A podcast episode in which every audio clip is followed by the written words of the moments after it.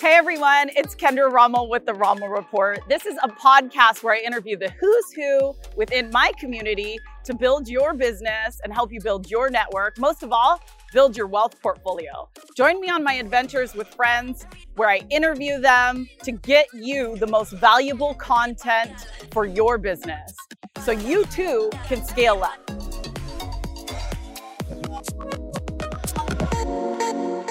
Hey everyone, thank you for tuning in to the Rommel Report. I am sitting here with Cody Sperber of Clever Investor and so many other organizations that we're going to dive into. Um, most recently, though, um, kind of public with Adventure Mastermind, Adventures Mastermind, mm-hmm. right?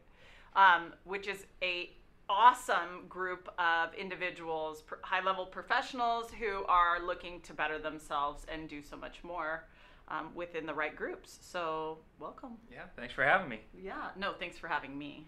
Well, uh, well, welcome to Clever Investors headquarters. Yeah, it's so cool here. the The art is so cool here. I told you that. Doesn't it make a big difference? It makes a huge difference. Yeah, I'm a huge fan. It it automatically like cuts through the crap. I feel like. Mm. You know. Well, you know, you spend a lot of time in your office or in your work environment. It's got to give you that vibe, that energy. True. I think. So you know, and art art art, you know, that's it's like why uh, like office art, like those guys from Iconic, yeah. blew up because yeah. there was nobody dominating the space for cool office art, and yeah. and they just came in and filled that void. Is this all the same artist? No, actually, that's a uh, that's a very famous artist out of New York. This right here and, in the money art in the back is my friend Mr. E. He's one of the most famous money artists in the world. And then this is Jay Valentine, um, JV Art on Instagram. He does really cool pop art uh, he actually has office space in my back office, which I'll show you after this. Cool. And he does all his paintings back there. Cool. Yeah. I like it. And it's all throughout the art. office. I know. I know. Believe it or not, my parents used to own an art gallery. And so I grew up not totally understanding art until I think art is like this evolution thing. It's all about how you feel and it either speaks to you or it doesn't. And to you, like to your point, this is bringing you energy or that you could tell I like loud. Yeah. I like loud noise, like splashes of color, and just very poppy. Do you feel like you're a loud person? I feel like it can be.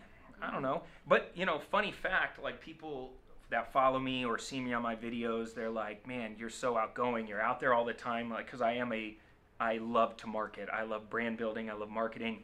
But like, if we were in a room full of like really A-type personalities, I actually fall back. I'm nice. very quiet. I'm actually um, it's called maturity. Well, that and it's actually uh, I'm very nervous. You know, like I get anxiety underneath, so you wouldn't know that. Yeah. But when a lot of people are like jockeying for attention, mm. I su- I would rather support them mm-hmm. and let them be the joke teller, the you know the center of attention, and I like I, I get a little nervous underneath. So. That's funny. I know most people That's, wouldn't guess that. Yeah, right. Well, you definitely don't take that approach in business. So let's talk about that. So let's talk about how you got started. How is it that you got started? right for the. Let oh, me. how, well, in the second grade. um, you know. Not all the way back. Yeah. But well, where are you?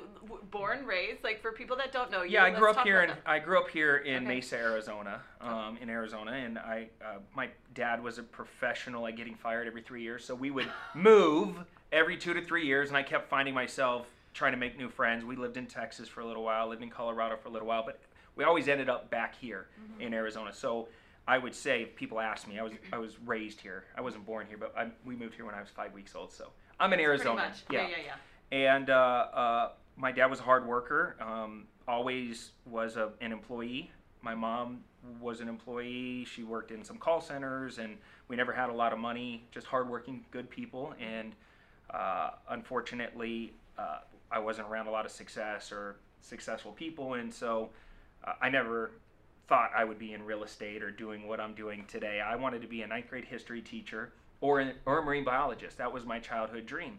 And uh, when I was getting out of high school, I didn't want to go to college. I felt a lot of anxiety of going to college. I wasn't motivated at all to do more school. I hated school. I was a C and D student, and uh, uh, so I joined the Navy to follow in my father's footsteps. And then when I got in the military, who knew? Violently seasick. I threw up everywhere all the time. Like every single time I got on a boat, Not I was good. like, blah. So, uh, marine biology right out the window. Uh, so now I'm going to be a t- history teacher, right? So I, I went through the Navy and uh, I uh, went and when I was getting out, I went and talked to the San Diego Community College history professors, and I said, "How do you guys like your job? I, I think this would be a cool career. How much money do you guys make?" And when I got to that question, they started laughing out loud, and they were like, "We have a second job. Both of us have second jobs." And that took me back because I was like, "Well, what do you mean you have a second job?" And they're like, "Well, we don't make a lot of money. We do this because we love it. We don't make money at this job, though." Yeah, And I was so- like, man, second guessing my career career path. And uh, when I was in college, trying to figure out what I was going to do, a friend of mine invited me to go to lunch. His name was Jeremy, and he pulls up in a brand new Mercedes, and I'm thinking, dude, how'd you get the new car? And he's like, I flipped a house, and I made uh, eighty thousand dollars, and I'm like. That's more money than like the So- history professor guy makes in two years. Like, how in the heck did you do that? And it was no money down real estate. He, Yeah, he right. wholesaled right. and I had never heard of that before. But um, my dad bought me a book when I was in the military, and I read it, and it was Rich Dad Poor Dad, and mm-hmm. that was the first time I ever heard of an asset or a liability. So I had that seed planted, mm-hmm. and then here I am having lunch with Jeremy, and he's talking about flipping houses. I'm like, oh, real estate, like that's where people get rich. Yeah. Like maybe that's what I, I need to do. And I had never heard of no money down real estate. And I had no money. So I'm thinking maybe that's, yeah, because I thought you needed to be rich to do real estate, a license to do real estate, connections to do real estate. And here's Jeremy, a total, like me, like a total screw off, mm-hmm. not knowing what he wants to do in life. Met a mortgage guy that taught him wholesaling, and then here he is telling me about wholesaling. So I was off to the races. I go back 16 years. I had to fly all over the country to all these like guru seminars. You Took- did do that. Oh yeah, 30 I put myself into $30,000 in credit card debt. Flying on all over seminars. workshops, boot camps. I just went down the rabbit hole cuz nowadays people when I hear people complaining like, "Oh, you know, this is so tough." I'm like, "You have no idea. I had to get on a plane and get a hotel and go I was by myself a lot of times. It was scary. I had to go into a hotel room and there was a guru and they would pitch you on all their courses. I still got a ton of them like back there somewhere. and I would buy everything. I, they loved me Yeah. right? I, Yeah, I just throw my credit card up on the stage, like just I want to buy everything, because I really I got excited of the the thought of becoming a real estate millionaire. It was my first like path where I saw like light at the end of a tunnel, going, all right, if I do this and I can figure this out, I'm winning. I'm gonna I'm gonna win the game. Yeah. And uh, unfortunately, uh, one month led to two, led to six, led to nine. I hadn't done a deal yet. Mm, I was running out of hope, mhm. running out of energy. Uh, at one point, probably like month four or five, my dad sat me down and said, Sperber, you're making a mistake. You got to just stay focused on school. You can do real estate once you get a good job and save some money, and you can come back around and do real estate. My mom's freaking out, saying you're wasting your time. Mhm. My kid, my, my friends are making fun of me. All, uh, everybody that I t- told, I'm going to be How a real old? estate millionaire. How old were you at that point? I was in my early 20s. Okay, so you're still Yeah, this young, is probably relative- 2000. No, this is probably 2003 ish. You know, Okay. somewhere right around there.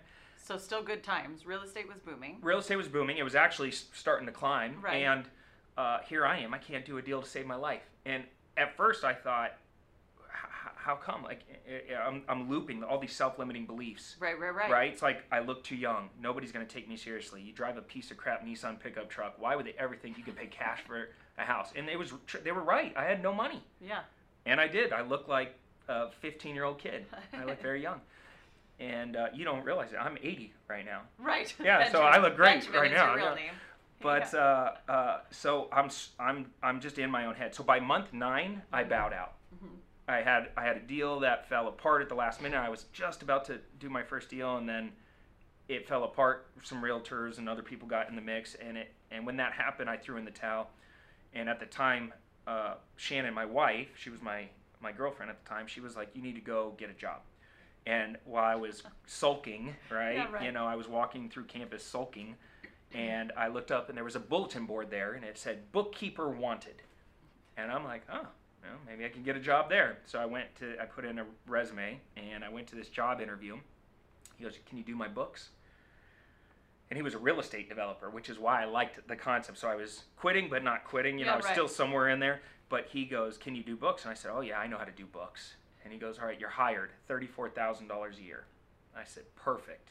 I left there. I went to the bookstore. I got bookkeeping for dummies. I read it the entire night because I had never done books. I'm like, I have no clue what I'm doing, but I needed job yes. so bad because my credit card bill was due. Yeah, right. And I'm like, okay, uh, I, I, I was actually decent at books, believe it or not.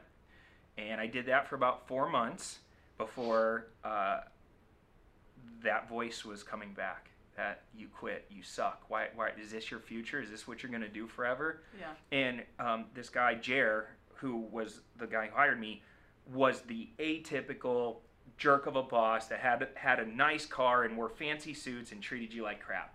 And so I'm just picturing my life in the future, going, "This isn't what I want to do with my life." Yeah. And by month four, uh, I'm I'm just a angry person. And right around then, I call these pivot points. Right? It's like I would hope. it's like pivot points and recalibrations. Right. Like when you think back on your life, how'd you get here? A bunch of moments, yeah, of right? Just decisions, Yeah, right? yeah, yeah. So Turns, turn signals. yeah, yeah.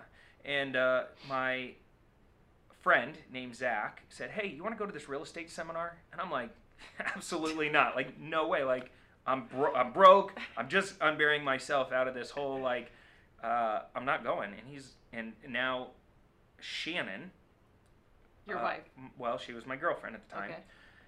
Yes, my wife. Uh, she, she wants me to call her my wife. Isn't that weird how that works out? Like, like we get Not married and really. then she's like, "Introduce me as your wife." Um, well, now all eyes on you, Yeah. Mr. Camera Guy. He's, she's like, you have a wife. Oh yeah, she's all up in my DMs. Yeah. She runs my whole thing, by the way. Well, um, she should. So she uh, she was she sat me down one day and she goes, "You know what, Cody? You're absolutely miserable." And I'm just picturing myself being with you. And if you don't man up and do something bigger with your life and quit complaining and whining all the time and just being a complete like negative Nancy, I'm out of this relationship. So you either go with Zach to that seminar and get back on the horse and figure out this real estate thing, or be the best damn bookkeeper that you can be. Yeah. And I got all pissed off. I was like, "What does she know? She doesn't know anything. She Yeah, doesn't yeah. know what what what, what I'm gonna do with my life." And then I went to bed, thinking about it, and I woke up the next morning. I said, "She's right. Yeah.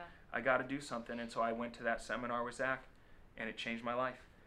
Who, which seminar was it? It was Just curious. yeah, it was a Jack Miller seminar. He was an old timer out of Florida. He, he's passed away now, but Mhm. he was the greatest. He was the greatest storyteller. He was a real deal maker. I walked into that room, and all of the hairs on my neck stood up, and my arm hair stood up. You know that it was yeah, yeah, feeling. energy. Yeah, yeah, yeah. And I looked around the room, and I'm like, there's like three or four hundred people in this room, and I'm like, oh my god, I bought a course from that dude, and that dude, and that dude, and that dude, and they're all frantically You taking found- notes Yeah, you found the king. they're taking notes from Jack, and I'm like, well, if they're taking notes from this dude, like that's the guy I should have been with the whole time because their right. stuff kind of sucked, and his sounds really good. Yeah, right. Um, and and he, he wasn't trying to sell you anything. He didn't care whether you bought anything or not, and the ticket to go to the event was a few hundred bucks. So I thought, man, this is the greatest value I've ever been at. And at lunch break, I went to the bar, and I was sitting there at the bar, and there's this old timer sitting there. He's got Adidas sweatpants on, those old people shoes with the Velcro, Of course. right? Like, and he's got an You know you have a pair. He's got- know you have a probably pair at this point. and then he's got this wrinkly, unironed polo shirt with that with like the little things flipping Yeah. up. He just looked disheveled. He looked like Yoda with this wacky outfit and crazy gray hair. And he's sitting at the bar, and we start talking while I was waiting for my food to, uh, order to come. And he was amazing. And come to find out, he was with the Jack Miller group for like 25 years. His name was Lyle Uh-huh. and he was with the Jack Group for 25 years. And this guy's telling war stories to me and, and teaching me things. And I'm like, wow, like you're like the real estate Yoda. Like, I, I need you to be my mentor. yeah. And that was the first time I found a, a real mentor. And over time, we built a, a great relationship. And he showed me things you can't learn in books. And within two months of getting Lyle on my team, Mhm. I got my first big deal. Oh, that's so. So it was like the game changer. Like without his help and just really like the love and the energy he poured into me, that was the missing piece. Yeah. I had courses, Right. I had workbooks, I had gone on these like bus tours, you know, but Sounds so funny. but that- so old school. that was the missing link. when great people lock arms with you, it's not, I'm now, that's why I love what I do. Mm-hmm. Because uh, I'm not here because I'm great. I'm here because great people locked arms with me and, and helped me up. And that's why I love to do it with other people. And without, and we're still great friends to this day. You know, did he? Did you shadow him? We did everything. Yeah. Okay. So he was a great mentor and teacher, and he helped me d- um, create a lot of my mentoring and teaching skills because he allowed me to discover the truth. Mm-hmm. So let me give you a, a, a quick story. I was scared to talk on the phones because I'm so analytical. My brain, I, I was looping like, what if I say the wrong thing? What if I don't know how to answer the question? What if they say yes and I don't know what to do next? Mm-hmm. So my fears were uh, uh, probably from when I was a little kid, just getting bullied and picked on and pushed around and passed over. Like I just felt like, oh my god, all this anxiety. I don't want to make calls. I'm going to look stupid. Mm-hmm. And so one day he was like, "Hey, did you make your calls?" And I was like, "Yeah, I made my calls." And he's like, "You're lying." And I, he gave me a, I don't want to get into this, but he gave me a three strike rule thing Mhm. with him. This was my second strike. He goes, "You're lying to me. I know you're lying to me." And that's not how our relationship rolls. So here's what we're going to do. Here's an address. Write it down right now. By the way, if you get your third strike, I'm done messing with you. Yeah, yeah. So, um, uh, here's an address. Write it down. Meet me there at midnight. Bring your phone scripts. We're gonna role play. And I'm like, at midnight? And he goes, don't question me. Just show up. And so I showed up at the address at midnight. Where was I? You're Probably on a property that he that he flipped or I- was gonna. I was at a cemetery in the middle of the night by myself with some phone scripts and a beat up old Nissan pickup truck. And guess who no- did not show up? Lyle. Calls me up and I go, dude, I've been here for 30 minutes. Where are you? And he goes, what are you crazy? I'm not coming to a cemetery in the middle of the night. Get out your scripts. We're going to role play. For 20 or 30 minutes, we role played talking on the phones with a seller. And he just, you know, pretending he was, and I would go back and forth, back and forth, back and forth. By 30 minutes, he go, I said, okay, okay, I get it. Like I've had enough. I get it. I, I, I'm overthinking this. And he goes, Cody, I want you to understand something. If you can do this with me by yourself in the middle of the night in a cemetery, that one of the scariest places you can be, you could do this in your dress pajamas in the comfort of your own home. You are, no one's going to reach for the phone. You're never going to get hurt. This is the key to you making millions of dollars in this business, and you're screwing it all up, acting like a baby. Mhm.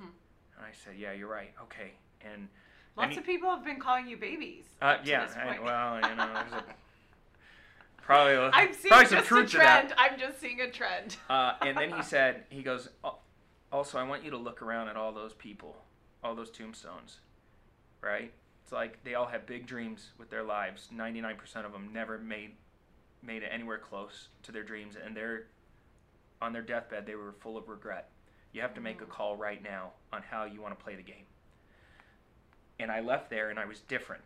He allowed me to discover the truth. He could have lectured me Mhm, mhm. he could have just you know put, put me in an environment where he's like all right let's get out a whiteboard and he could have you know did some role playing or, or stuff in an office but he was really smart he allowed me to discover the truth and every single time he we had situations like that he would f- come up with fun creative ways to get me there Yeah. where it was me going there not necessarily Right. him forcing me there and there's a difference between push and pull Right. Right. right No, huge. I Right? mean, yeah, I think most people need to arrive there on their own terms, or at least feel like they're their own terms. You Yeah. know what I mean? he was great at the pull Yeah. and it's the difference between motivation and inspiration hmm Yeah. So moving past that piece and him being your mentor, right? You spread your wings. You're starting to see success.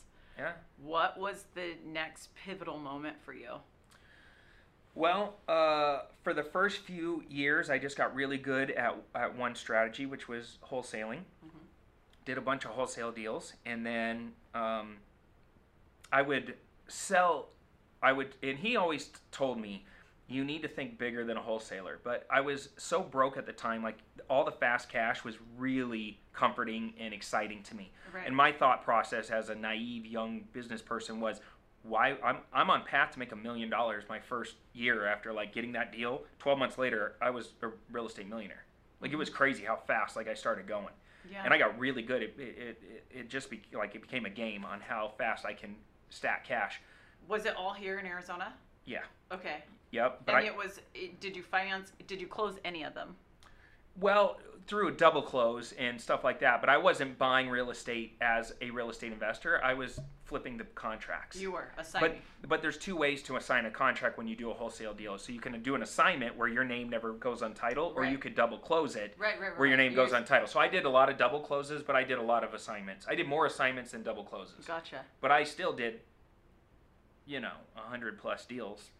Yeah, At that easily. point, had were you? Did you already have systems in place, or were you like doing the? No, I was kind of putting them together in real time. I uh, he forced me to spend one day a week Mm-hmm. called System Saturdays writing out SOPs, so I could start to build a team. That first year, it was me and maybe one other person that I brought in to help. Um, a lot of strategic. Yeah, and a lot of strategic partnerships and stuff like that. But in the beginning, it wasn't like that. I wasn't Right. trying to build a big business. I and he kept telling me, you need to be a transactional engineer. You need to think bigger than a wholesaler. You need to cherry pick out the better deals and run rehabs and make bigger paydays. You need to keep some of these. You're gonna regret it someday. You're gonna regret it someday. And I was like, no, I'm not. I'm Mm-hmm. gonna make a million dollars. Like I've never had a million dollars. And uh, Or Uh, been exposed to a million dollars in your upbringing, oh, right? and that's all I cared about was cash. Right. And right. so I'm like, this is great. And uh, so I made all this money that first year, just wholesaling. Then I got my tax bill, it's about ready to get worse. which I spent all the million dollars. Yeah. I upgraded the car, upgraded the house, upgraded the vacation program, uh, upgraded all my clothes. I was buying all this crap for all my friends. I was giving par- money to my parents. I was I was just having fun, thinking it was never going to end. Then the tax bill came. I owed like 500k, and I'm like, Ugh. Like it was my first real lesson of like you are a bad business person. Like you are horrible. It took me three years to unwind myself from the 500k because the next year my only plan was to make more money. You're right. Right. I didn't have a better plan. Right, So right. uh, even though I made more money, uh, more I was trying to unbury myself from a half a million dollar tax bill. Plus, as I was making more money, I was getting taxed on that. So I was Yeah, clearly. completely screwed. Uh, but the next so pivot, needless to say, you didn't have a good tax person at that point. I didn't know. Uh, but I did. I I- did start cherry picking out. I finally got the courage to cherry. I was wholesaling, and finally I wholesaled one, and I regretted it. It was the first time I regretted it, and I'm like, I need to figure out this rehabbing thing. So then I started rehabbing and, and to try to go for the bigger paydays because I was like, all right, I can do one rehab. That's like five wholesale deals. All right, let's do this. And the first co- general contractor I hired stole all my money. Good times. Yeah. That's see, people don't see this stuff. Yeah, You, yeah, need to, you need to know the truth about rehabbing. it sucks when your general contractor sucks. Well, when your team sucks, I mean, I'm going to keep deflecting back to this throughout our conversation because at that point, you needed a mentor. It was a change of a person.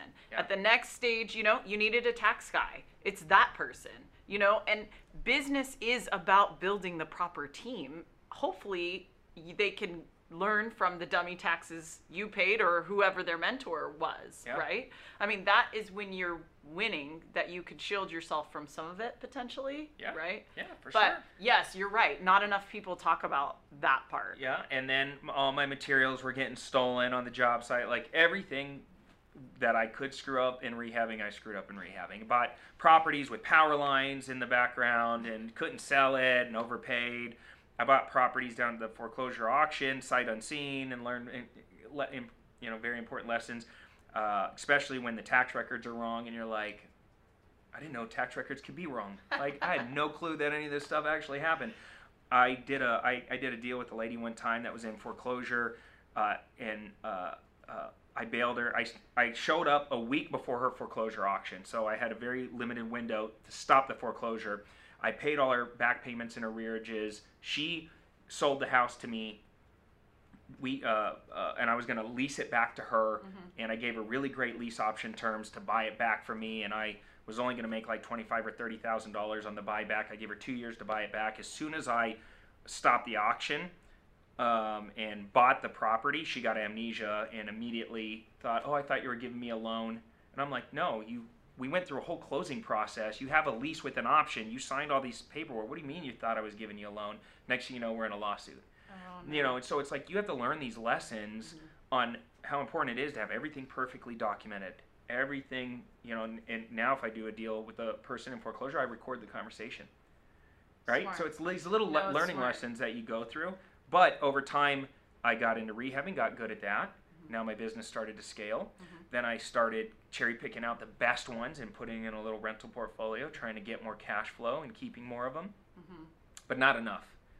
I You still wish you wish you stacked more. yeah, you know, you look back now, I, I made tens of millions of dollars flipping houses, and I, I got lucky. Arizona was the epicenter of the foreclosure meltdown. So Totally. in 2000, in Uh, that run up, I made a ton of money, and I was doing, I was renovating historic properties in downtown Phoenix. I was doing all this cool stuff, and then the party ended. Mm-hmm. Everything melted down, mm-hmm. but I was, my, I'm known, and the reason people call me the clever investor is I was always out in front of the trends. Mm-hmm. I was the first person in the country to use e- mass email marketing to sell wholesale deals. First person. Mm-hmm. Nobody, nobody in the country can claim that. Uh, I was way out in front of the short sale game. I was way out in front of the loan mod game. I was way out in front of the bank REO game. Like before a lot of people, I was always one of the first people there. And Why do you think that is? uh, that's just how I think. I think I, I just I'm all- I'm I'm looking for the next hook to get me out in front of the wave, and also I'm big on this. My my network is ridiculous. I have friends all over the country playing the game at a very high level. So now uh, there's not a day that goes by I'm not talking to 20, 30, 40 people. What what are you seeing? What are you hearing? What are you feeling? What's going on? And so I have a little bit of like I'm like the center of a hub, like a wheel. It's why I Right, run this high level mastermind. You mentioned the Avengers mastermind. Mm-hmm. Okay, that high level experiential mastermind is all of some of the best investors in the country. There's 150 of us that are just crushing it. And so all day long we're talking to each other about trends and you know which markets are popping and w- where to get the best deals on, you know, vendor discounts and stuff. So uh, anyways, I was out That, that I was feeds that that feeds that that scope or that view for the next opportunity. I just get out there. Yeah. I was I was early on direct mail. You know, I'm, I'm Yeah. I was early at Facebook advertising and scaled that. I was spending four million dollars a year on Facebook ads, and nobody even knew what the heck a Facebook ad was or how to do them. That's so crazy. Uh, so uh, when the mar- when the meltdown happened, you know, I was down at the foreclosure auction buying two three houses a day. Mhm. You know, you can you, you can you get a lot Yeah, of for sure. get a lot of experience and you also get uh, you make a lot of money in a very short amount of time we had like from 2009 10 11 12 13 i was buying two two three houses a day every day of the week that the foreclosure auctions were going on it was Christmas. How'd that work? Yeah, I was just gonna say. So it was great on the buy, right? You had all this buy power, but, you but but you learned lessons in foreclosure know, auctions. yeah well let me tell you the number one lesson i sold all the houses to canadians seriously i sold them all That's crazy. guess what i get a lot of christmas cards Yeah. they're all freaking really like like i'm rich they're wealthy there's a difference right Yeah, there's a yeah, yeah, yeah. difference i make a lot of money Yeah. they have a lot of wealth Yeah. and so i look back now and i'm like i wouldn't change it because all those lessons built me up to now i'm I, I buy a lot of real estate i own a lot of real estate i'm able to keep a lot of real estate Yeah. but if i would have just did that game that they were playing i would have i would have had to do the one thing i wasn't willing to do which was sacrifice my lifestyle Yeah. And it was just too easy and too good. And uh, I was selling them for 10 to 15k per per house per day. So imagine going to work and coming back, and you're like, I made 45k today, Yeah. and then tomorrow I made 45k today, Yeah. Right. Right. Right. and I did that every day of the week. What There's else you no- need, right? Well, I don't well, want. there's I no don't. there's no harm in that, right? On by many people's standards and by any any affirmation you were getting, you're a superstar, right? But if you're looking long term sustainability, Well, which is just- where you're at now, but you didn't have the same lens then. Well, yeah, I, I didn't, I didn't, I didn't understand that it would have been nice to, uh, like, the, I sold one guy like eighty something houses, and he sends me Christmas cards every day because I funded his entire retirement plan, and he's like my age, Yeah. you know, and he's never Yeah. gonna work another day in his life because he's got eighty free and clear houses, and that, you know, he's got a couple hundred, but he's got eighty for me. He bought them all and paid them all off, and they tripled in value and they provide massive amount of cash flow and I didn't I spent all that money years ago. So You know, so that's the lesson. That's Yeah. that's a big takeaway from That's that. a big lesson, though. It's spoken a lot about, but people don't exercise what they're taking in. You know, you go on any social media platform and you hear all this information about wholesaling and just real estate in general, and it's all about the quick buck, right? It's all about the quick buck to elevate the lifestyle. And and if you talk to the true mentors, like you referred to yours, for instance, they it's less about the image and more about the sustainability or scalability. And so it's infrastructure, it's reinvesting into the business, you know? So I, I think it's hard to recognize if it's your first time making a million dollars or it's your first time receiving We're not taught to be successful. You know, unfortunately, our school system does not teach it. Uh, college doesn't teach it. Our parents, unless we're lucky, they don't know how to teach it. Mm-hmm. Church doesn't know how to che- teach it. So, you know, the only way you learn this stuff is through exposure to people that are already there mm-hmm. that are willing to share the, the core principles right. or the school of hard knocks, mm-hmm. right? By through failure. And the reason I do a lot of the things that I do at this point in my career is because it's unnecessary. You don't have to take the the, the, the long path or the trial and error path. And uh, you know, there are people out there with maps. Just be, you know, buy a map. Well, I think there's an intimidation factor for people to ask those people. But I have recently actually interviewed David Meltzer. I don't know if you know who that is, but yeah. So, David, that's one of the things he consistently talks about. Ask for directions from the people who have been there, right? Sure. Just just ask, ask. And ask for these these tools and these tips from people who have paid the tax already. Um, and it's it's underutilized and there's very few people that do it and i don't know if it's intimidation or that self that self talk you know people have changed their perception on uh, paying for speed. It back in the day, it was like uh, less done and a little bit frowned upon. You mm-hmm. know, because people didn't understand it. It was there was a lot of scams and wannabe mm-hmm. gurus and stuff out there. I think people nowadays, especially with social, they're very smart consumers. They're watching. They're going, okay, this person embodies the core values that I look for. They're playing the game at a very high level. I want to learn from this person, mm-hmm. and you have to make a choice. You can earn your way into their proximity, very difficult to do, a lot slower of a path, or you could just cut a check and get their attention, right right? And so, Right. like, um, I have a habit, like, if I want somebody's attention, uh, I, I did it today. I want Grant Cardone to speak at my event. I wired him a bunch of money and then said, hey, check your bank account. Call me, call me in five. you know, it's like I just, I'm not even asking for permission. I'm just like, here's some money, let's talk yeah yeah, yeah. right? And then he's like, "What's this for?" And now it's like, I, w- I would love for you to speak at my event, Mm-hmm. right? I could have gone the other way in the front door, but I like to be creative with it, and so I'm not scared to spend the money to get the right people's attention, to get proximity to them, so that way uh, I can get exposed to what they know that I don't. right. And that never changes i don't think. But not everybody has those tools at your level right? So it is this what created or prompted you to create these leveled education programs because you no, remember, I wanted to be a teacher. So I, I teach because I love what I do. Real estate Mm-hmm. changed my life. Like I, I'm so passionate about it. Like I love to talk about it. Mm-hmm. Uh, my online courses and everything, everything that I I sell online is super inexpensive. Like my Mm-hmm. most expensive thing is 300 bucks. Like I'm not in it to make money. In fact, education is like the hardest freaking thing I've ever done in my life yeah, yeah. real estate's way easier. Education's way tougher. I Yeah. only do it because I love it. The masterminds is it's very selfish. I want to curate the right group of people, put them in a, a in a controlled environment, and, and do deals, mm-hmm. and and get ideas, and have mm-hmm. that proximity, so I can say what's coming, what are you doing, how does it work, mm-hmm.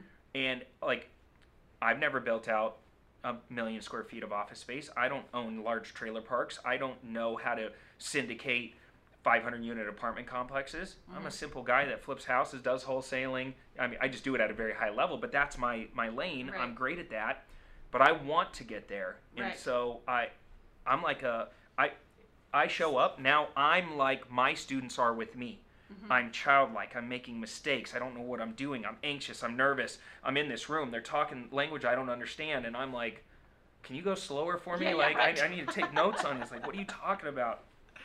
Um, That's when you're in the right room, though. that's when you're in the right room, and, Yeah. and and that's what you should be feeling right now in life. Like we've just gone through this horrible exercise as a human race Mm-hmm. that we're like in a cocoon and now we're starting to become like a butterfly like we're go- getting back out there and it's like you have to make a choice. Are you going to put yourself in an environment that allows you to thrive by being exposed and being comfortable being uncomfortable and being in those places where it's like okay i'm no longer the the man or the woman in the right place uh, that that knows everything and i'm the dominant Right. figure. I want to be in that place where i'm actually going feeling like i'm going backwards. Mm-hmm, and I was just telling my wife this. I said, you know, it's the weirdest feeling when I'm I'm so used to not going backwards that I feel so much uncertainty and anxiety, and I love it. I You feel alive again. So yeah. So I that's funny You you're talking about this specifically because I think I'm addicted to that feeling a little bit. This is all me self-awareness. Yeah, cool. But um no, I think that I am addicted to that, but I but it also then the wheels, the self-doubt, the talk, you know, like is this are you biting off more than you could chew? How do you work past that? You don't. You just you you you be in it. Mm-hmm. I think for me, I'm just trying to. I, I was telling you this right before we started this Mm-hmm. conversation. I look at I look at as I get uh, older and more mature in business and in life. I realize that there's going to be a lot of time where I'm just having to sit there in that uncomfortable moment and just embrace it and be. I'm trying to be grateful for being there instead of worrying about the past or worrying about the future. I'm just there, and uh, maybe that's uh, the lesson we all need to take out of 2020 Being present. just being present, realizing that uh, those relationships that you do curate in your life really do matter. And we were all so go, go, go that we didn't take the time to stop, but the world forced us to just stop. Mm-hmm. And now we have to make a choice. We can go, go, go again and act like we just, it was just a blip and now we're back at it. Mm-hmm. Uh, but I would rather I'm slowing everything way down and mm-hmm. just saying, you know what, I'm going to work on bigger, better deals. I'm going to go deeper in my relationships. I'm going to try and be more present. And th- I've already won the money game. You know, it's like I, I, I like more, I like money as a scorecard, but I'm already winning. So, what's the legacy? What's the impact? What's the feeling I'm going to give the people around me now at this point? And I don't know if I would have done that if 2020 didn't happen Wow. because I was just on a train, right? I was on this locomotive moving. You you don't think though you would have hit the skids at points where you thought I I can do better, I can be better? When No. when ask somebody who's ambitious, when is enough enough? No, no. I mean, I get that. You know? I did. I just never attributed it to 2020 necessarily. I feel like it was more associated with age and mindset in general. I don't know. I know a lot of people that are in their back. 60 in their 60s still working harder than ever, Yeah, you know, right. trying to build build build, Yeah. you know. It's like I want to I want to build smarter now. Mm-hmm. That's Yeah. awesome. I mean, your team's off playing Topgolf, so Yeah. you are slowing it down a little bit for at least a little bit. you know? Culture. Yeah. Well, it's important. Yeah, I, I uh, we can get into another conversation another day, but one of my specialties is uh, curating and cultivating high performing teams, and that's what how I was able to scale my businesses. You know, clever got to uh, 90 team members. That's a lot of team. That's a lot of Mm-hmm. People. huge, yeah. Mm-hmm. Wheels fell off at 35. Fell off. Like I had no clue what I was doing. I was just on this sit ride where sales were coming in, and sales cures everything. You you have money pouring in the front door. Everybody's excited. Everybody's like, oh, we'll figure it out. But it's like a balloon that has a bunch of holes in it. Well, when the balloon's really small, the holes don't really impact you that much. But as you blow the balloon up, the holes become magnified, and all of a sudden, culture matters. Lawsuits happen. Uh, uh, negativity starts going. It's like a virus. Everybody starts fighting over money and position and power and authority, and uh, it, it, it, it just got out of control. And next thing you know, my company that I used to float into every day thinking this is the greatest thing that ever happened to me, I love what I do, I dreaded going into work. Because of culture. I didn't know how to fix it. I'd never been. I'm a real estate investor. You know, I have no education in growing team. so I had to step back and like really go through the learning curve for about two years on how to create culture. So how did you And- fix it? Did you hire Uh, someone? to be a uh, I read a lot of books. You know, like Traction. Mhm. Okay, great book. Um, uh, there's I can't think of a couple of the other books, but I'll get them to you. But the uh, uh, the the first thing was what do we stand for? Because what we stood for in the beginning might not be what we stand for now at, as we're starting to scale. So I had to I had to get my leadership team. I had to get the right peoples in the right seat of the buses, doing the right activities, and that leadership team had to buy into our core values. So stepping back and like re- reinvigorating the core values and getting them bought into that. And what then are it- your core values? Not to derail you. Uh, yeah, I got it. You wanna? no, I didn't mean to catch you No, off I got, I got my phone. I If thought could- you would know If I can find, I well, I know, I know some of them. Like, Your phone's on the ground. oh, thank you. Here, I would like to read them to you. Yeah. Okay. All right. You sure you want? We have core values as an organization, so I think Am I allowed to cuss on this? Of course. Mm, well, It's Core- your talk. It's well, our talk. well, I want to make sure. Core value number one is pick up the trash. Mm-hmm. That means don't get too big for your britches. Um, yeah, uh, work in the trenches. yeah. Number two, don't be a dickhead. That's a good one. Okay. It's plain and simple. Yeah. number three, land the plane. What is it? Land the plane? Land, land the plane. Finish the job. Yeah. Finish Got your, it. Your job is to land the plane. Okay. Uh, number four is don't fill up on bread. Okay. Right? People Yeah. don't keep the main thing the main Yeah. thing. They're always filling up on bread. Uh, five is whatever it takes. Six is win and be humble. Seven is lose with grace. Eight is set the standard. Nine is do the right thing even when no one else is looking. And ten is serve your way to success. I So- love that. But when we created these, I already had them mm-hmm. done. But I allowed them to go through an exercise where they thought everybody bought in and created them. And I just led the conversation to get them to that moment where they go, Yep, this is our core values. And I'm like, Are you sure? Mm-hmm. Yes. Okay. So next thing you know, 10 leadership positions are all bought in. And then they, it was their job to go teach their downline the core mm-hmm. values. So meeting cadence, core values, and then here's the big thing. And I love talking about this. As an entrepreneur, we never know what the hell we're doing. Mm-hmm. We, if, if I said, where are you going to be in five years? You're going to be like, uh, I think I know, but like, I really don't know Yeah, right. because our job as entrepreneurs is to be nimble and mm-hmm. to change. And as new hurdles and concepts come up, we pivot. Mm-hmm. Well, if you're in a position as CEO, you really have one main job is to constantly put the right people at the right position get and, and give them the empower them to do a great job right? And, Right. and you're just pointing the direction and everybody else is getting you there. It's what we do how we do it mm-hmm. why we do it and then this is the thing i had to discover. What's in it for you if you do it alongside with me? That is the hardest conversation to have with somebody. How do i take an entrepreneur? Mm-hmm. You got a big vision. Mm-hmm. I got a huge vision Mm-hmm. put you on a team put you in the right position on the team and say this is how your vision fits within my vision mm-hmm. and now we have alignment equals velocity Yep. alignment was the hardest thing because I couldn't. It, I had a hard time telling you how you win mm-hmm. two, three, four, five years down the road because I was so scared to have that conversation because I didn't even know how where we were going. I got it. Yeah. That's just scary in general. You know how you do it? Mhm. If I ask you what you want, now we're just talking about money, Mm-hmm. right? What do you want to get paid? Right? What kind of bonus structure do you want? Mm-hmm. All money.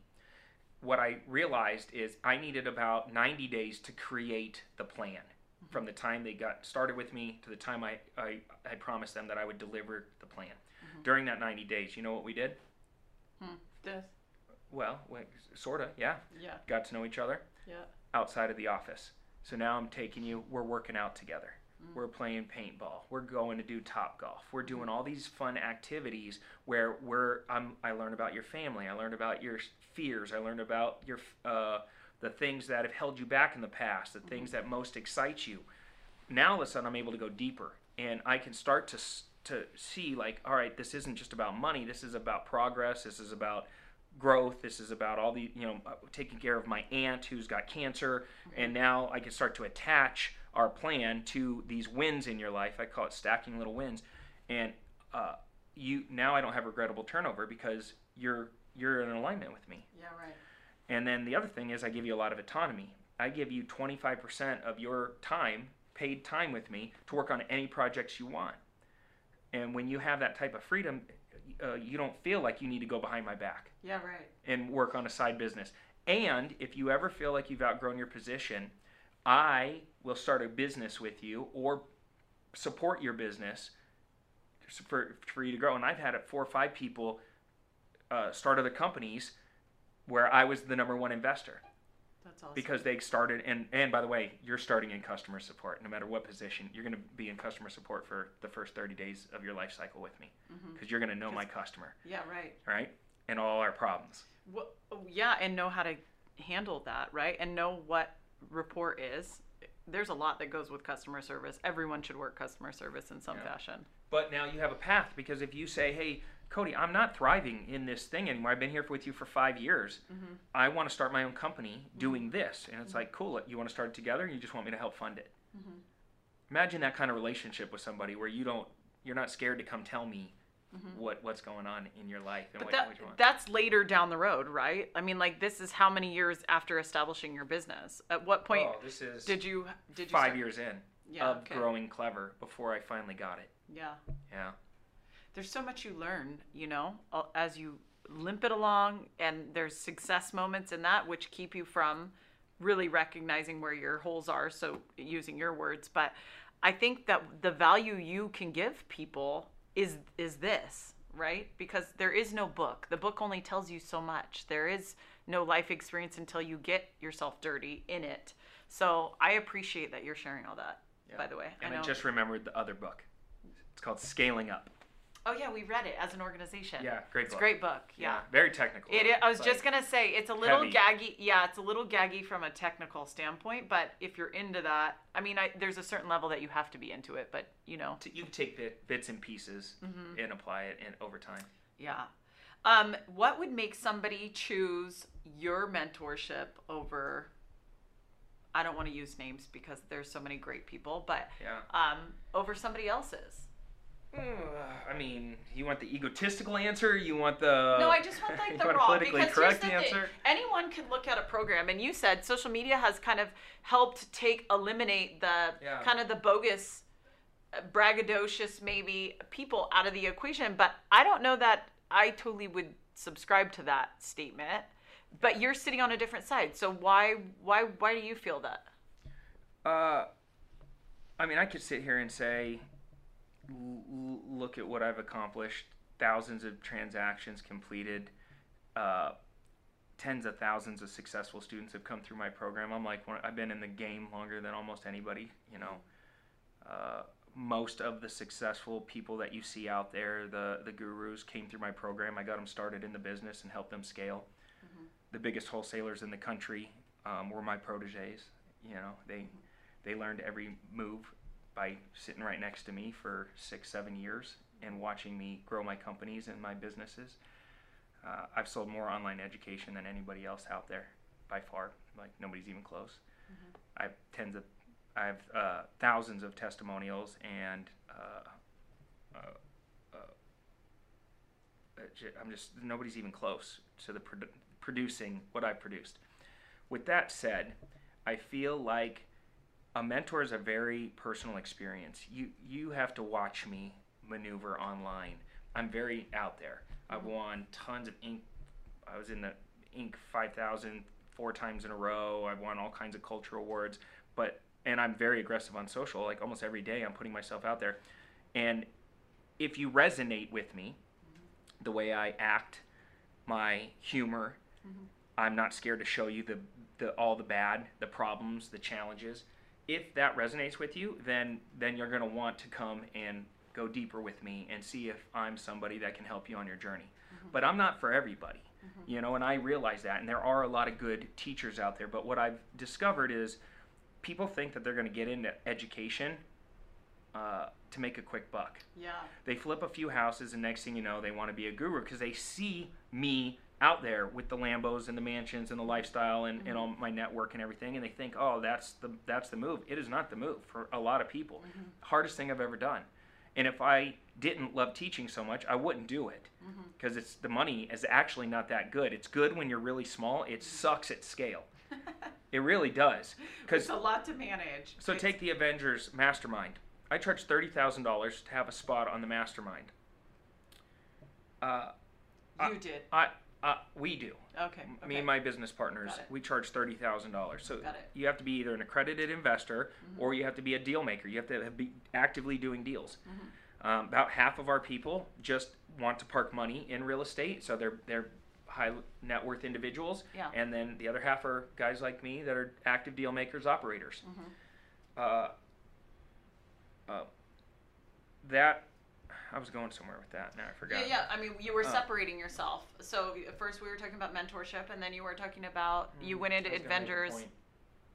I forget Well, I'm glad point. you went to Adventures because that's where I was going. So Yeah, and I think the point is, um, uh, eh, I forget. I don't know what Uh-oh. the point is. you need one of your not- what were you we need one of your packs. You need one of your snap packs. We were talking about why someone would choose you over somebody yeah, else. but I was about to say something. I hate when my brain does that. Yeah. well, so it's gonna Oh, come back. that's what I, I remembered. Ha! I'm back.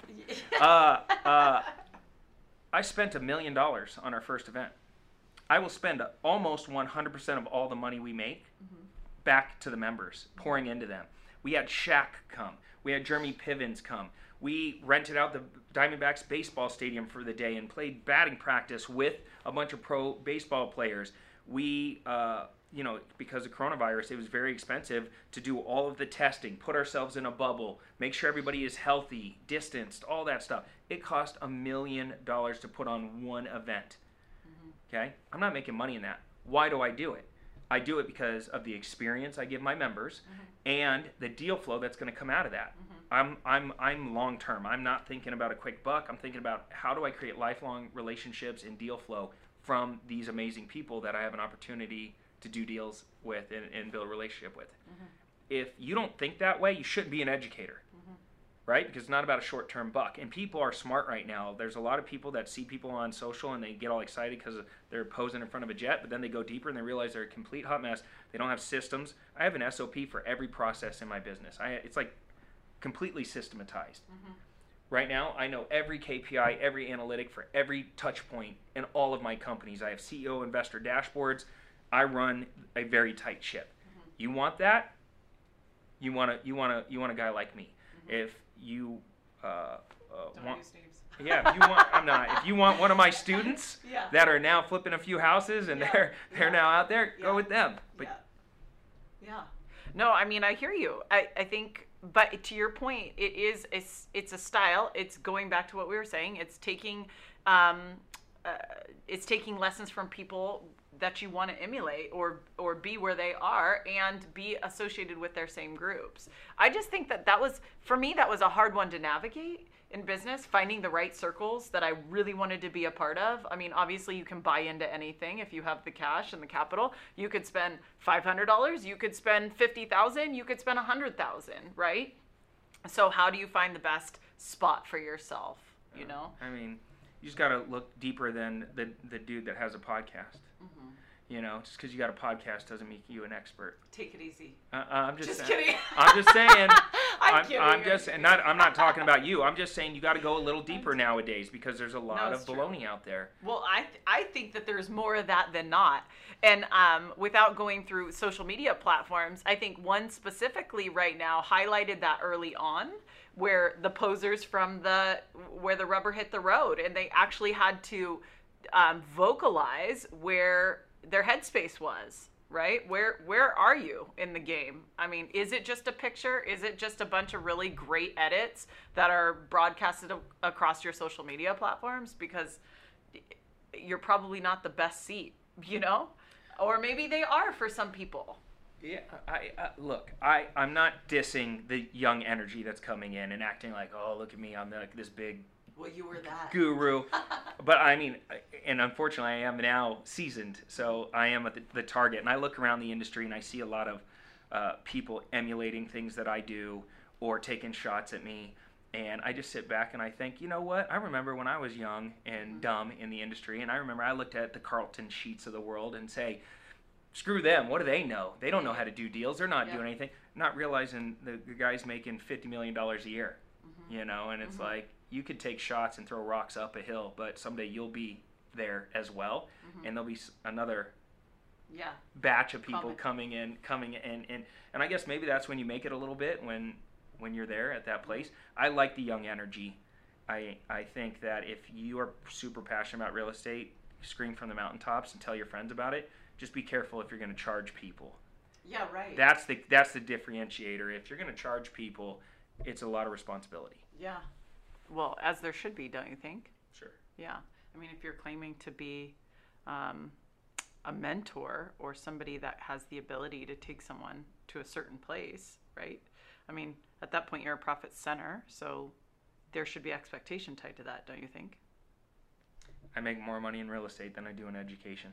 Well, you, you, I'm saying for the receiver, for the recipient, for the person who's investing in you to give them information back. Not to say that this is a profit center necessarily from a P&L standpoint, but you're taking in mon- their it's capital. It's a very big responsibility. yeah. It's a very big responsibility, and I don't take it lightly.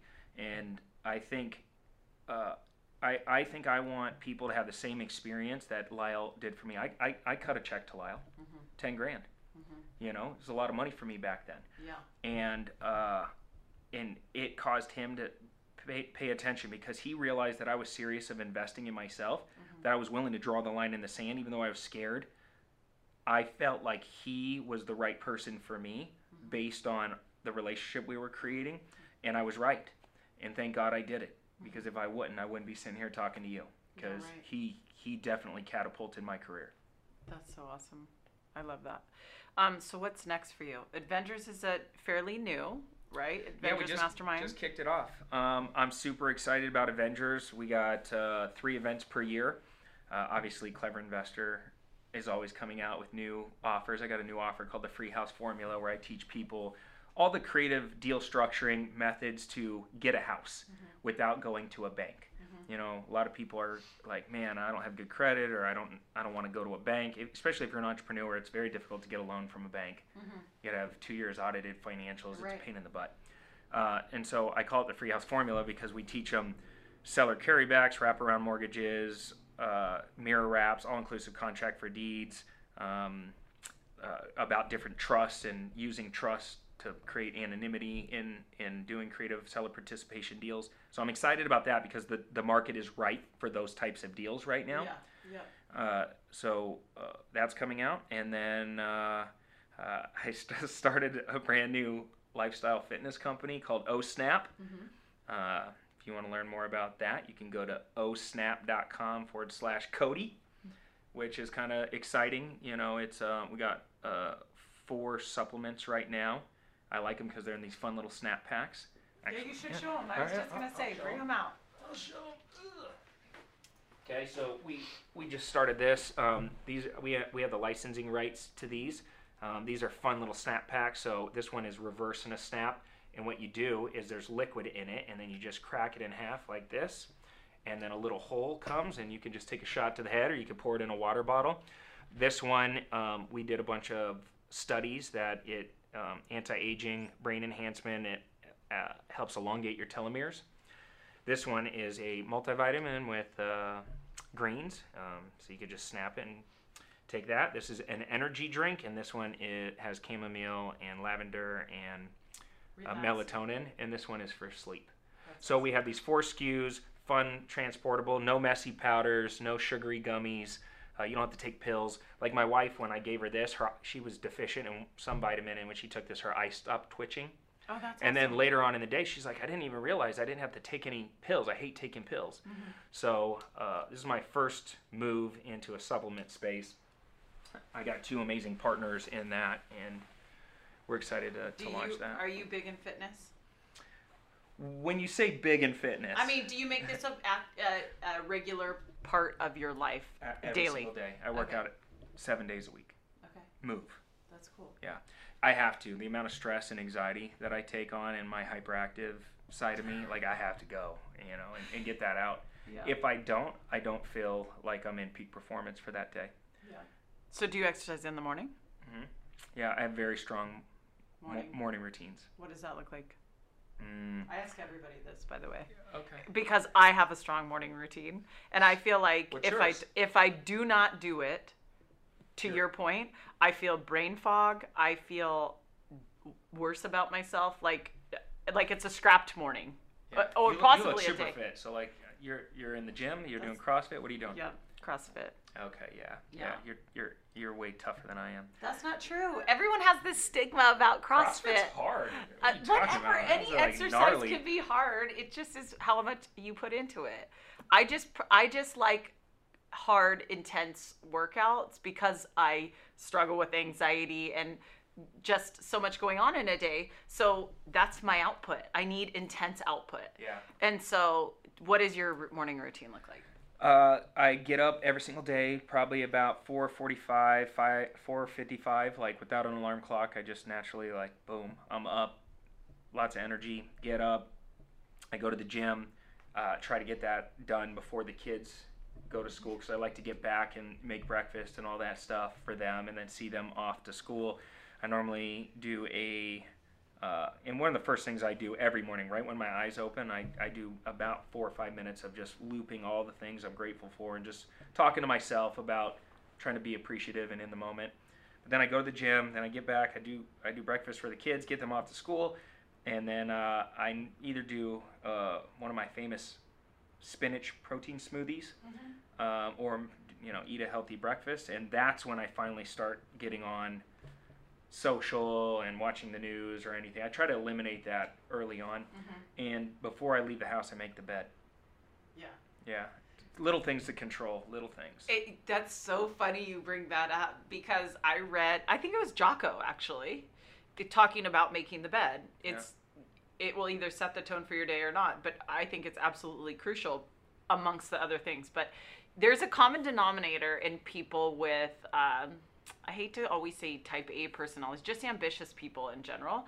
It's early rise. It's always physical activity, but there is a form of meditation, spirituality, uh, reiterating gratitude, whatever that looks like for you, and whether it's five minutes or ten minutes, and then and then and only then do you start taking in, um, you know, input. So social media, your email, um, and that's very much what my morning. What, what do you want to like. be? You want to be reactive or you want to be proactive? Pro, do you run your calendar the night before and then reiterate? So I'm very lucky. Uh, in order for me to do play the game at the level that I'm at right now, I have a full-time executive assistant, Mm-hmm. and my wife. I hired her a full-time executive assistant. So I have two executive assistants Mm-hmm. managing our lives and making sure that all the little stuff is handled, Mm-hmm. Including my calendar, my emails, my DMs. Like I don't go, I don't do any of that. Mm-hmm. I have people in all of those places now at this point that are handling all of the noise, Mm-hmm. so I don't have to stress about it. It, it gets done, and so ev- multiple times she's reminding me, "This is what you're doing. This is when you're doing it." So even for this, Mm-hmm. I got a one-hour reminder, a thirty-minute reminder, a ten-minute reminder, and then, you know, so it was like yeah, necessary. otherwise I'd be all over the place. Yeah. She reminds me of uh, my top five. I, so here's another thing that I do that's kind of fun. Uh, I created a habit of sending every week five text messages or audio messages to five new people every week. So I call it my top five for the week, and it's just a, a great way to build better relationships because normally I'm not that present, and if uh, uh, if I'm reminded, hey, send your top five, I'll stop what I'm doing and I'll I'll get it done real fast. And it's amazing how many people call me and say, you know what, my week was amazing because on Monday morning, one of the best things I ever heard was that two minute audio message from you, just pumping me up. Because I'll tell them, you're a freaking man. You're so sexy. You, you, you got so much going on. Like, you're going to dominate this week. Like, I can't believe how awesome you are. Like, can I learn from you? Yeah. what do I got to do, dude? You're changing lives. Look at Yeah. what you're doing, and I'll just just pump them up, and they get this thing, and they're like, man, I'm the man. Who? What type of people do you send your top five to? Your students? No, or, I mean, no. or any level. Any level, Of any your level, just sphere. five people. I just got to go to five people that I want to impact that week. Mm-hmm. Yeah, so it could be new contacts, it could be my good friends, it could be my family, it could be my students. But if you get a top five from me, you're you're special. Yeah. Asterisk. Yeah, Ain't shoot for the top five. yeah. Okay. But it changes every every week, so so there's still hope. you never know. You might get one. So what you're saying, there's a chance. Just kidding. Um, so if anyone wants to get involved with any of your programs, Avengers Mastermind, I mean, clearly there's there's a process to each and every one. Yeah. Um, but how what do you think the best method to reach out to you? Should they just go on one of your websites? I'm at Clever Investor on all social media platforms, uh, except for TikTok. I didn't get on TikTok fast enough, so somebody Someone took that? somebody jacked it. I'm You got my you TikTok, give it back, baby. Come on, where's my TikTok at? I don't TikTok, so. Um, uh, You have kids. You have they to be TikTok. on TikTok. I, I'm on just because I'm monitoring what's going on with their stuff, but uh, uh, I have a I have a guy in my office that runs our TikTok because I don't know how to do it. But everything but else is. Clever Investor. Um, most of the times on my social, you'll see a bunch of links and different things to, to get involved. Mm-hmm. Cleverinvestor.com, AvengersMastermind.com, yeah. uh, OSNAP, and it's osnap.com forward slash Cody if you want to join my team. Uh, and uh, you know what's cool about OSNAP is you can build a business around it, or you can just use it as a customer.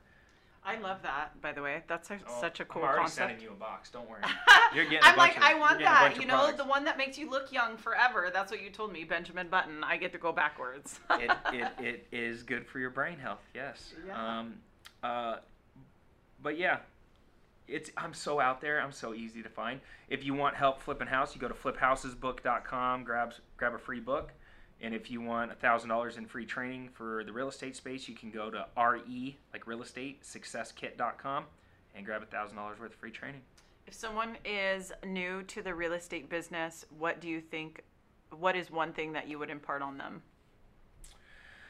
Uh, uh, uh, God, one thing. Whoa, Jeez just- Louise. I know, I know. It's That's hard. a tough one. Well, um, I think I think uh, you you need to realize that you can do it because you are three feet from gold a lot of times, and then a lot of people give up, quit, change directions, or allow other people to steer their ship.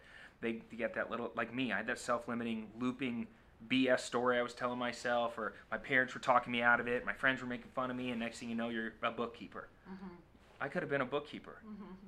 Nothing wrong to bookkeepers, but I was like, take it easy. there's a there's a moment in time where you got to make a call. You're gonna be the book and like uh, and and look if if if that's your thing, then own it. I just couldn't own it, and Right. and I wasn't happy. I want that feeling of progress, and I want to get I want to be in a position where nobody can hurt me, and I think that was my mission in the beginning. Was like even like what we just went through, right? I don't care who the president is right now. I don't care what if gas prices go up or down. I don't care if there's some, you know, crazy news story that's that everybody's freaking out over what's going on in the stock market. I have this little real estate wall that I built around me and my family Yeah. that almost is impenetrable. It's going to get better and there will be a day where it will be fully impenetrable. Yeah. Uh, but I'm okay. I could go years without working, and my income still is coming in. I have Right. multiple streams of income from multiple sources, lots of real estate, lots of assets. I finally cracked the code on the tax game after years of screwing it up and doing it the wrong way. Now I have a decade of doing it the right way. Mm-hmm. And there's a moment in time where you kind of roll your shoulders back and you're like, oh, it feels so good. I'm, I'm safe, mm-hmm. and my family's safe. And so now I'm, and not, not to say there's not a new devil for every new level. There's mm-hmm. always a ne- another problem. Now my problems are just bigger. How do I raise unentitled little punk kids? Yeah. That's, That's my pro- fear. Is like my kids. They don't know what you know. Well, and they got freaking maid, and they they live in a mansion, and they it, it, dad took made the mistake one time of driving them to the bus in a Lamborghini. Never doing that again. You know, it's like There's irony in oh, that. this little you kid walking out like, "What's up?" You know, to his friends, and now he's the you know the rich kid that got made fun of for the next two years. Biggest mistakes. Of, I, I don't. You know, it's like You don't know what you I didn't know. Yeah. I thought it was kind of cool. He asked me for six months, will you do it? I said no, and finally one day I broke in and did it, and it was I knew it. It was wrong, and and I'll never make that mistake again. So now I'm having deep conversations, like with my wife, going, all right. I'm going to set up a trust. The kids are going to have all this money in a trust. They're only going to get a certain amount of money every month from 30 to 40 to uh, 50. They're, it's going to increase. And they have, uh, I've, I've done one smart thing, which I had to think about a lot and talk to a lot of smart people. My kids cannot get an inheritance unless they sign a prenup with their significant other. I'm forcing my kids to sign a prenup. So now it's not them and their significant other having that conversation. I've eliminated them being the bad person for both my son and my daughter. If they want to inherit money, they have to sign a prenup. It is mandatory or they don't get anything. So think about those power moves as you're moving through life.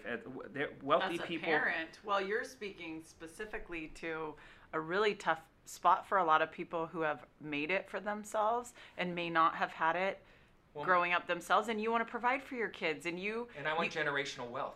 right, and I don't want I don't want uh, uh, one bad choice in a relationship to derail what I've worked so hard for. Yeah. That you know we have an opportunity to really go down generationally and change a lot of lives in our family. I'm the first Sperber to go to college. I'm the first Sperber to become a millionaire. I'm the first Sperber to become a multimillionaire. It's like I'm not going to waste it on bad choices with my kids. What's your favorite thing about accomplishing financial success? Mm.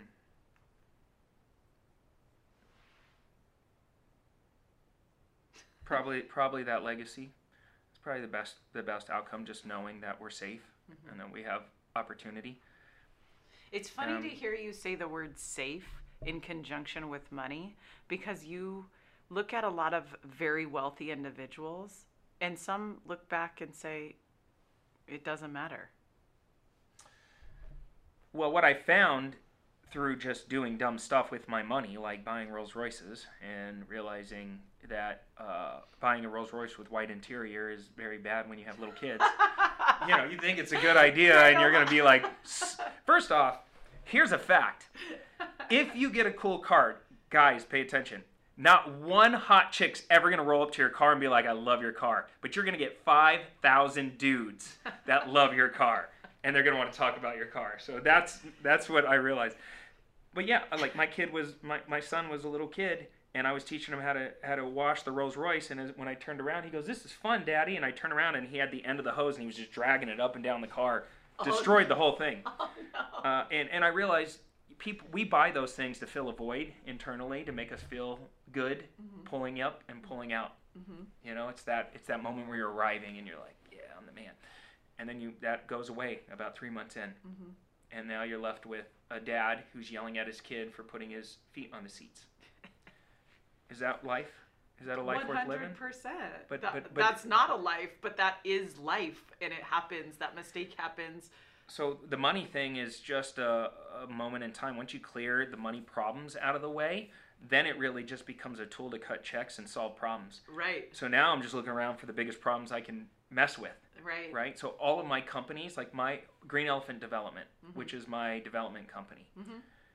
Because now I'm at a point where I verticalized the business. I own the development company. Where we own part of the title company. We lend we we lend money. We're like doing all the things to verticalize it to try and like control. You know, More Uh, more corners in the market for well, sure. a savvy investor knows how to make money from transactions triggered from the initial transaction. Mm-hmm. When you start thinking like that and you're scaling, that's when it becomes real fun. But GED is a for purpose development company, and all of my businesses are for purpose. And Mm-hmm. most people have never even heard of a for purpose business. But a portion of all my proceeds, it's like TOMS shoes. Mm-hmm, Everything that we do has a charitable element to it where we're not nonprofit, we're not for profit, we're for purpose. Mm-hmm. And so we a portion of all our proceeds goes towards animal conservation and green building materials. So that's, That's our awesome. mission. Our mission is to, to make a better environment and save elephants. That's pretty cool. So, are you guys everything you develop is it LEED?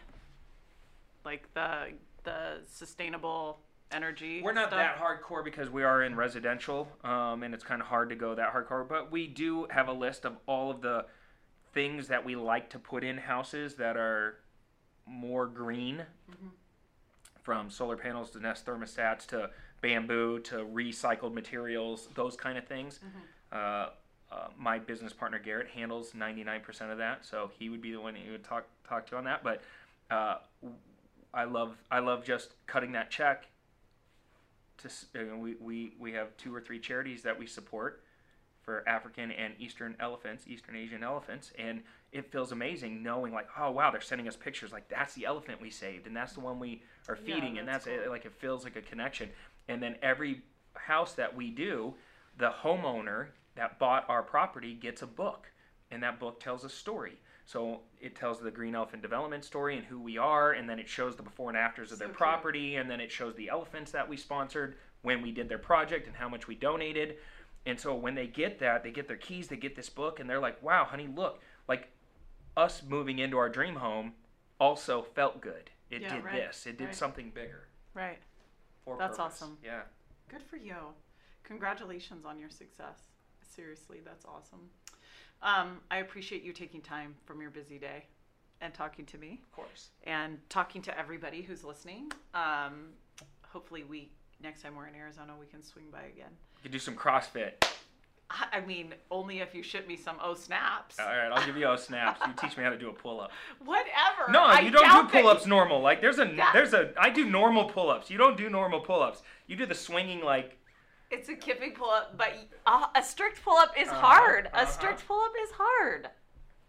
Uh, you I- you call it a normal pull up. A normal pull up is hard. It's actually more Uh-huh. challenging than a kipping Pull-up. well, you got to teach me. Well, you have to teach me a better strict pull up, maybe. All right, there you go. well, thanks again. I appreciate it. You're welcome. Thanks everybody for tuning in to Cody Sperber. Um, highly successful, highly amazing, um, putting out good energy into the universe and making an impact each and every um, organization that he has started and or has invested in. Can't wait to see what this O Snap's about. I'm, I'm gonna look younger next time you guys all see me because of Cody. so thanks for tuning in, and I hope to see you next time.